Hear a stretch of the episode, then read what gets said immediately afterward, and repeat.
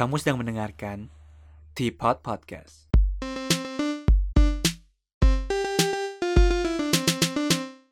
Hello, welcome back to Teapot.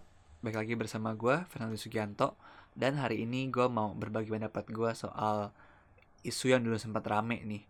Uh, mungkin kalian udah sempat baca juga beritanya atau nonton videonya juga sempat viral juga di media sosial yaitu soal uh, pidato Presiden Jokowi uh, yang memberikan kesan kalau dia itu marah lah ya sama uh, para menteri.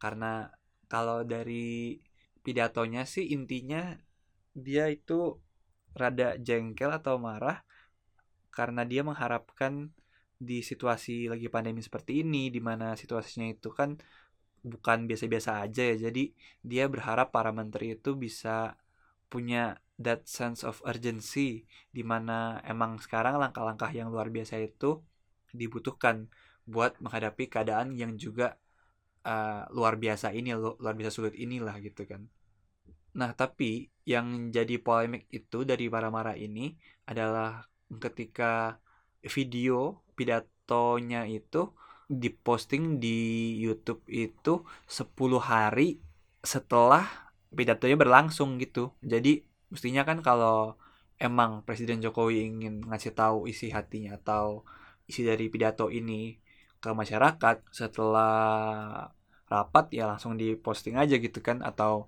ya sehari dua hari mungkin lah ya.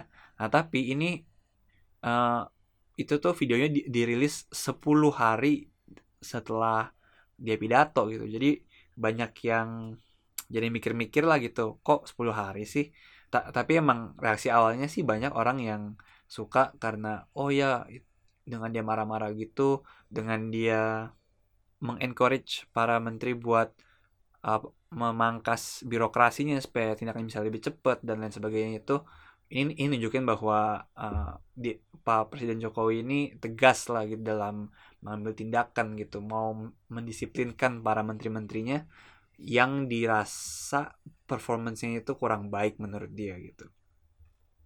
Nah tapi banyak juga yang bilang uh, ini jadi kayak gimmick doang gitu karena seolah-olah presiden lepas tangan dari tanggung jawab ini gitu.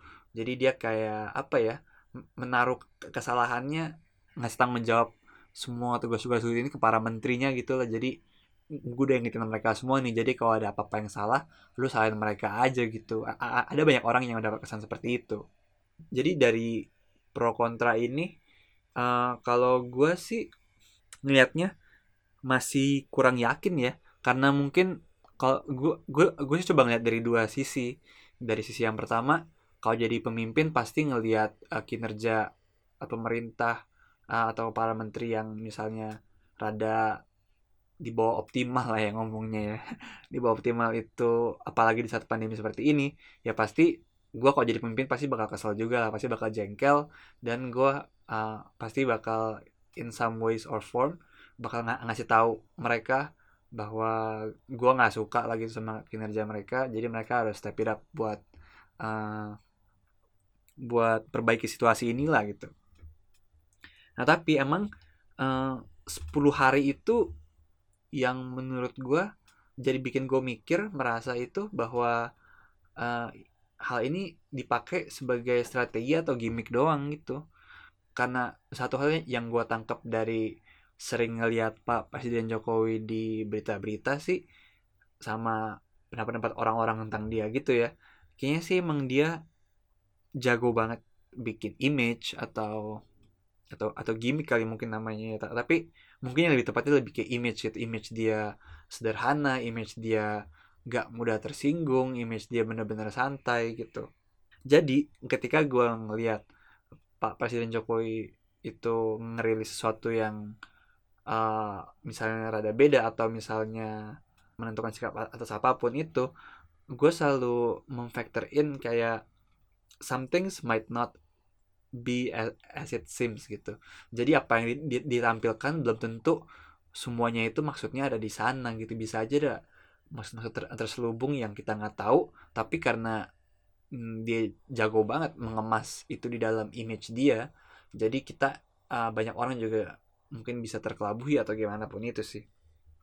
tapi selepas dari itu gue juga pengen ngebahas soal beberapa poin di dalam hmm, pidatonya itu yang menurut gue lumayan menarik sih.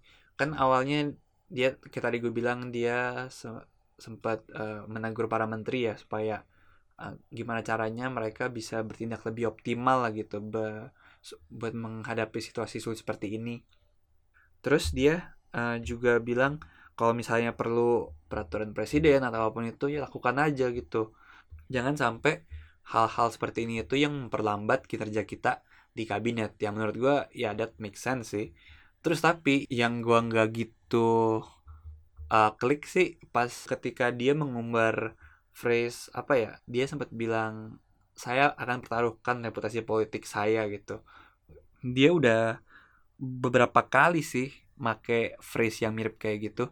Dulu kan pas masih uh, pilpres kalau kalian ingat juga setiap kali pidato dia dia juga selalu bilang ini karena uh, pemilu kedua dia eh kalau misalnya dia menang ini kan jadi uh, masa jabatan ke, ya, yang kedua dia yang berat, yang kedua dan terakhir dia sebagai presiden karena emang presiden cuma boleh 10 tahun dia selalu bilang dia nggak ada beban gitu dan dia bisa ngelakuin apa aja yang dia mau untuk kepentingan rakyat gitu kan. Tapi dengan sering kali dia ngulang-ngulang itu dan entah kenapa gue kurang ngeliat uh, konsekuensi atau penerapan dari tidak ada beban itu di beberapa kejadian politik yang lagi rame sekarang itu. Contohnya dulu masih rame-rame yang RUU KPK yang yang dinilai uh, undang-undang KPK ini bakal melemahkan instansi KPK gitu. Kayaknya presiden di sana dia masih bimbang juga kurang tegas gimana atas uh, pendapatnya gitu. Dan sampai akhirnya sekarang uh, yang RUU KPK udah disahkan juga kan. Padahal uh, semua orang mungkin nyalain DPR tapi untuk sebuah undang-undang bisa bisa disahkan itu kalau gua nggak salah sih kalian boleh correct me if I'm wrong lah. Tapi emang kalau mau undang-undang mau disahkan itu butuh dua belah pihak gitu. Ya satu dari DPR badan legislatif dan satu lagi dari uh, pemerintah sebagai badan eksekutif gitu. Jadi emang kalau misalnya RUU ini udah disahkan berarti pemerintah termasuk presiden juga udah mengiyakan hal ini gitu. Dan gue nggak habis pikir kenapa kalau misalnya dia nggak ada beban kenapa kenapa dia eh, nggak uh, mau fight buat hal ini gitu. Jadi menurut gue RUU KPK itu sangat penting buat uh, keberlangsungan pemberantasan korupsi di, di Indonesia sih. Terus juga uh, berhubungan sama korupsi lagi kemarin kasusnya Pak Novel Baswedan lah ya kita kan udah udah lama banget tuh kasusnya. Well iya sih sebenarnya kalau dilihat-lihat kemarin presiden juga sempat uh, mengencourage tim uh, investigasi gitu ya supaya lebih cepet nyari pelakunya dan lain sebagainya. Tapi kan Indian akhirnya banyak berita beredar juga soal pelaku yang ditangkap itu sebenarnya uh, katanya Pak Novel sendiri sih kayaknya mereka berdua itu bukan pelaku aslinya hanya mereka hanya dikorbankan supaya kasusnya cepat cepat selesai aja gitu. Dan bahkan sampai ada satu saat di mana Pak Novel bilang bilang ke media juga kalau misalnya nggak nggak bisa dibuktikan ya lebih baik dua orang tersangka yang ditangkap itu bebasin aja karena sebenarnya nggak etis buat menangkap uh, orang yang padahal bukan pelakunya. Terus yang kalau kayak ini juga kejanggalan di uh, kasusnya Pak Novel itu kan orang-orang yang dijadikan pelaku itu kan cuma dituntut satu tahun sama jaksa. Tapi Indian sama hakim dikasih uh, hukuman dua tahun buat satu orang sama satu setengah tahun buat orang yang lainnya. Dan orang-orang juga masih ber berpendapat ya dua tahun sama satu setengah tahun mah masih kecil lah buat tindakan uh, penyerangan kepada penyidik KPK gitu kan kalau kalian dengar episode sebelumnya juga yang gue pernah bahas soal ini kan penyerangan terhadap eh, penyidik KPK itu sama aja penyerangan terhadap pemberantasan korupsi di Indonesia gitu kan. Dan ya setelah ini setelah kasus itu sih uh, kita belum dengar banyak komentar dari Pak Jokowi lagi ya. Uh, ya walaupun banyak orang bilang katanya ya sebenarnya presiden nggak bisa mengintervensi proses uh, pengadilan karena itu ada di era uh, yudikatif ya kan presiden e-, e eksekutif. Jadi sebenarnya dia itu nggak bisa mengintervensi itu. Tapi menurut gue kayaknya komentar kalau dia itu kecewa sama situasi ini dan entah bagaimana caranya apa ya menambah menambah produk hukum untuk uh, melindungi para penyidik ini sih bakal jadi gesturan sangat baik banget tapi sampai sekarang kita kita belum dengar apa-apa lagi sih dari Pak Jokowi tapi I hope uh, karena dia sudah nggak ada beban lagi ya at least berjuang lah buat uh, para penyidik KPK lainnya selain Pak Novel yang yang banyak juga diserang dan mungkin akan lebih banyak lagi yang diserang di depannya untuk uh, memberikan perlindungan yang lebih baik lah gitu. Nah terus mungkin uh, dari kasus KPK dari kasusnya Pak Novel juga.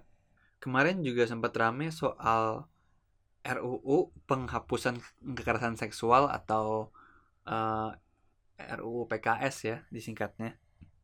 Yang bakal dikeluarin dari uh, prolegnas prioritas di tahun 2020 jadi bakal ditunda sampai ke 2021 lagi gitu. Padahal RUU PKS ini menurut gue sangat penting banget dengan banyaknya korban uh, pelecehan seksual korban pemerkosaan. Apalagi kalau kalian lihat banyaknya kasus-kasus yang lagi rame juga. Ada yang seorang anak masih di bawah umur dia jadi jadi korban pemerkosaan. Terus dia akhirnya di apa ya kayak dilindungin gitulah diamanin di kayak safe house gitu dari pusat pemberdayaan perempuan dan anak gitu kan. Nah tapi di safe house itu si anak korban pemerkosaan ini malah diperkosa lagi sama uh, salah satu staffnya di sana gitu. Itu menurut gue gila banget ya. Gila ada ini kan mestinya lembaga pemerintah yang melindungi perempuan dan, dan anak. Tapi ini malah melecehkan uh, korban gitu. Melecehkan korban yang menjadi korban gitu. Buset deh. Kayak stres banget denger berita ini.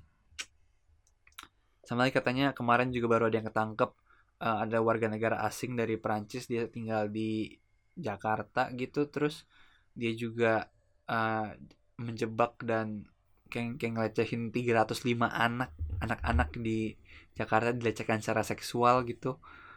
Terus kayak baca beritanya aja gimana ya, sangat bikin gue terenyuh gitu. Cringe banget ngeliatnya kayak kok ada ya orang sampai setega ini gitu. Dan yang bikin gue makin kesel lagi tuh di tengah-tengah banyaknya kasus kayak gini uh, bisa-bisanya DPR dan pemerintah itu menunda pembahasan RU penghapusan kekerasan seksual yang sebenarnya bisa jadi payung hukum buat korban-korban ini gitu. Tapi mungkin gue bakal bahas soal RUU PKS ini di episode terpisah. Nanti gue bakal research lebih lagi yang kalau bisa mungkin ngomong sama orang yang lebih ngerti lah soal ini. Ta tapi gue yakin semua orang mau pemahaman tinggi pemahamannya masih rendah pun yakin bahwa perlindungan buat uh, korban kasus pemerkosaan ini itu sangat dibutuhkan sih. Perlindungan payung hukum untuk orang-orang ini sangat dibutuhkan. Dan ya gue juga belum dengar banyak komentar dari Pak Jokowi soal uh, rancangan undang-undang yang menurut gue sangat penting ini ya di mana malah pemerintah juga uh, kan pemerintah juga mendukung program-program dari legislatif gitu. So ya yeah, kita tunggu aja semoga mungkin nanti bakal ada komentarnya juga. Nah tapi selain dari undang-undang itu ada, ada satu lagi sih yang membuat gue sedikit skeptis gitu ya. Karena kemarin sempat baca berita juga ternyata anaknya Pak Jokowi itu uh, Gibran ya kalau nggak salah dia uh, mau maju jadi calon wali kota juga di Solo. Nah ini menurut gue sedikit apa ya sedikit menunjukkan indikasi politik dinasti kali nama kerennya kali ya yang di mana padahal kan si Gibran ini dia memang nggak punya track record sebagai apa ya politisi gitu nggak pernah di pemerintahan dia cuma pengusaha terus tato dia bisa maju langsung jadi calon wali kota itu yang atau mungkin gue gue bisa aja salah gue bukan pakar politik tapi kayaknya emang hal yang diandalkan ya reputasi dari Pak Jokowinya sendiri kali mungkin. Ya gimana cara dia mengcapitalize uh, kesukaan orang terhadap Pak Jokowi ini supaya uh, narik suara buat dia juga gitu. Jadi gimana ya? Maksudnya ada orang yang yang bilang mungkin karena ini karena anaknya mau maju jadi uh, mau masuk ke politik mungkin Pak Jokowi jadi walaupun katanya tanpa beban walaupun katanya nggak uh, takut mempertaruhkan posisi politiknya tapi karena hal ini dia jadi ya jadi sungkan-sungkan lah gitu. Jadi masih mau jaim lah masih mau jaga image supaya nama dia ini masih bisa narik nama anaknya untuk masuk ke politik gitu. Tapi ya no one can say that for sure. Dan gue berharap uh, that's not the case sih gue berharap ya Pak Jokowi bener-bener mentingin rakyat dan bener-bener emang ngelakuin di term kedua ini tanpa beban. Dan semoga jangan sampai uh, setelah term keduanya ini orang-orang jadi mikir gitu apakah dia bilang tanpa beban ini karena dia melakukan hal yang baik atau maksudnya karena udah nggak ada beban berarti dia nggak perlu keep that image yang uh, santun dia nggak perlu keep, keep image sebagai politisi yang baik. Jadi ngelakuin apa aja yang yang menurut dia bisa nguntungin ya mungkin partai politiknya atau apa pun itu. Jadi tapi gue nggak tahu sih. So so I hope benar-benar uh, semoga ke depannya lebih baik juga sih. Nah mungkin poin lain yang gue pengen bahas dari pidatonya Pak Jokowi itu adalah ketika dia uh, kayak nyentil Kementerian Kesehatan lah ya karena katanya penyerapan anggaran itu sangat rendah cuma 1,53 persen ya dari berapa triliun gitu yang dianggarin. Terus dengan kecilan angka ini orang-orang langsung berpikir oh emang kementeriannya bekerjanya berarti nggak bagus gitu kan.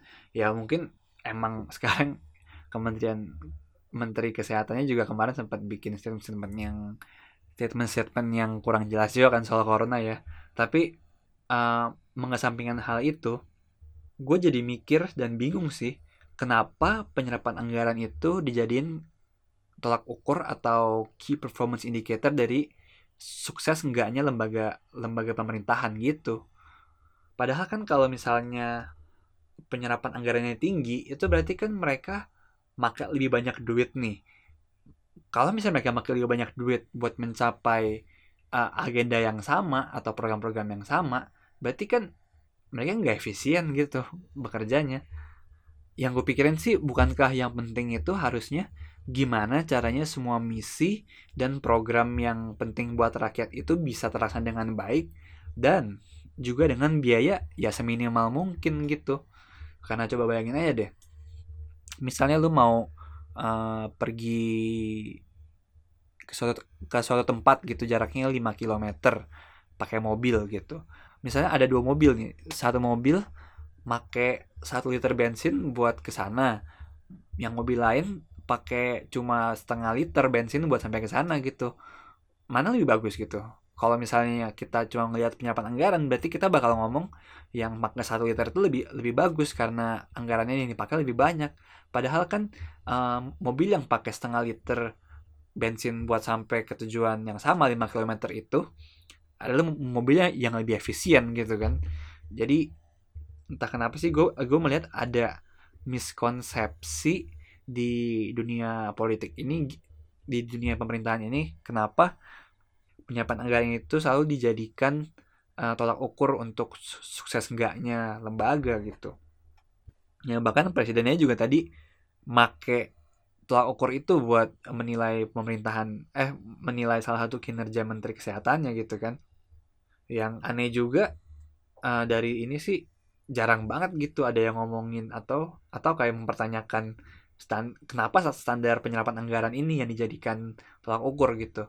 Kalau lu coba search di Google soal ini kayak artikelnya nggak nggak gitu banyak sih. Tapi kalau misalnya lu search data penyerapan anggaran itu banyak banget yang keluar. Ini menurut gue ada sebuah mis miskonsepsi yang entah kenapa belum belum diperbaiki sampai sekarang sih gue gue juga sempat sadar hal ini itu sebenarnya udah lumayan lama sih tapi gue gue baru benar-benar sadar sekarang gitu. Dulu pertama kali gue sadar itu uh, pas gue lagi nonton video di YouTube si Pak Ahok itu sempat di di interview sama media lah ya kayak biasa. Terus dia ditanyain kenapa penyerapan anggaran dari pemprov DKI itu sedikit gitu Nah, tapi dengan gayanya Pak Ahok yang dulu, Pak Ahok malah marah dan ditanya seperti itu. Ya mungkin ini gak exact wordnya, tapi kurang lebih dia bilang, kenapa yang ditanya malah penyerapan anggaran? Justru dia dia mau motongin anggaran yang gak kepake, lebih baik dibalikin ke pemerintahan gitu. D daripada kita foya-foyain anggaran buat hal-hal yang gak penting, beli, beli TV buat gedung pemerintahan gitu kayak yang padahal TV-nya juga masih ada kan jadi daripada boros atau daripada dimalingin yang mendingan banyaknya ini gue balikin. Mau penyampainya rendah ya rendah lah gitu nggak apa-apa. Ya yang penting uangnya ini aman gitu. Dan yang tadi gue bilang ya itu make sense.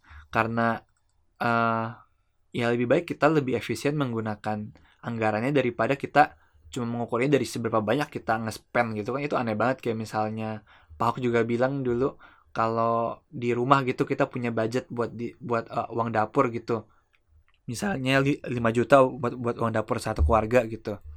Masa ketika kita cuma pakai 3 3 juta bulan ini gitu 2 jutanya kita foya-foyain beli beli beli barang yang asal-asalan gitu enggak dong pasti kalau ada sisa ya dipakai buat bulan depannya lagi gitu kan. Atau mungkin budgetnya malah dikurangin buat tahun depan eh buat bulan depannya karena kita tahu sebenarnya kita nggak butuh segitu banyak gitu.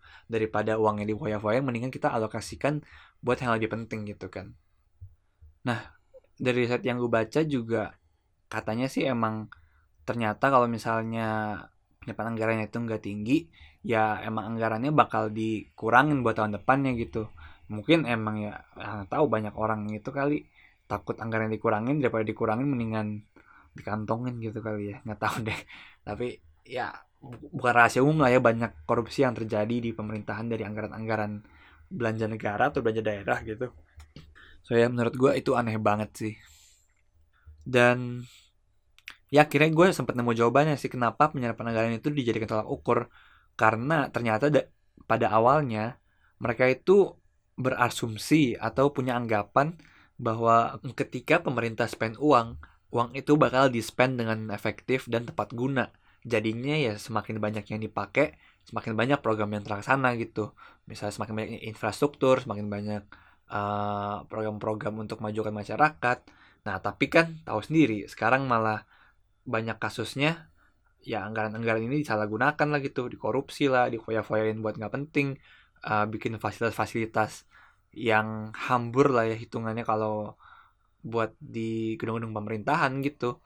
Ya daripada dihambur-hamburin kita gue bilang ya mendingan dialokasikan untuk tahun depan atau buat program yang lain gitu. Jadi dari semua ini sih gue akhirnya jadi jadi sadar dan berkonklusi bahwa sebenarnya daripada menggunakan penyerapan anggaran sebagai tolak ukur, lebih baik indikator kinerja pemerintahan itu diukur dari berapa banyak program-program atau kegiatan yang berhasil dilakukan dan juga berdampak baik pada masyarakat gitu. Daripada menggunakan penyerapan anggaran sebagai tolak ukurnya gitu mungkin kesalahpahaman ini juga kali ya yang bikin Kementerian Pertanian pengen memproduksi massal kalung anti corona biar penyerapan anggarannya tinggi gitu ya. Mantap. Tapi ya gitu sih dari pidato yang nggak nggak terlalu panjang itu gue kira jadi malah kepikiran beberapa isu penting ini sih. Kayak tadi yang gue bilang mulai dari awalnya tentang statement presiden yang katanya sekarang nggak ada beban mau mempertaruhkan reputasi politiknya juga. Tapi kayaknya menurut gue bisa lebih ditunjukkan dalam aplikasi nyatanya juga ya. Dan yang kedua tadi uh, eh, gue jadi berpikir soal kenapa penyerapan anggaran itu dijadikan sebagai tolak ukur dari sukses enggaknya lembaga pemerintahan. Padahal kan lebih baik kita menggunakan jumlah program-program atau kegiatan untuk rakyat yang terwujud dan dampak baiknya yang dihasilkan untuk masyarakat sebagai indikator dari sukses enggaknya sebuah lembaga pemerintahan gitu sih. Yaudah paling segitu dulu aja. Um, thank you banget yang udah dengerin sampai habis. Jangan lupa follow podcast kita juga kalau belum di Spotify dan di Instagram podcast. Kalau kalian mau dengerin di Apple Podcast juga, kita juga udah bisa didengerin di sana.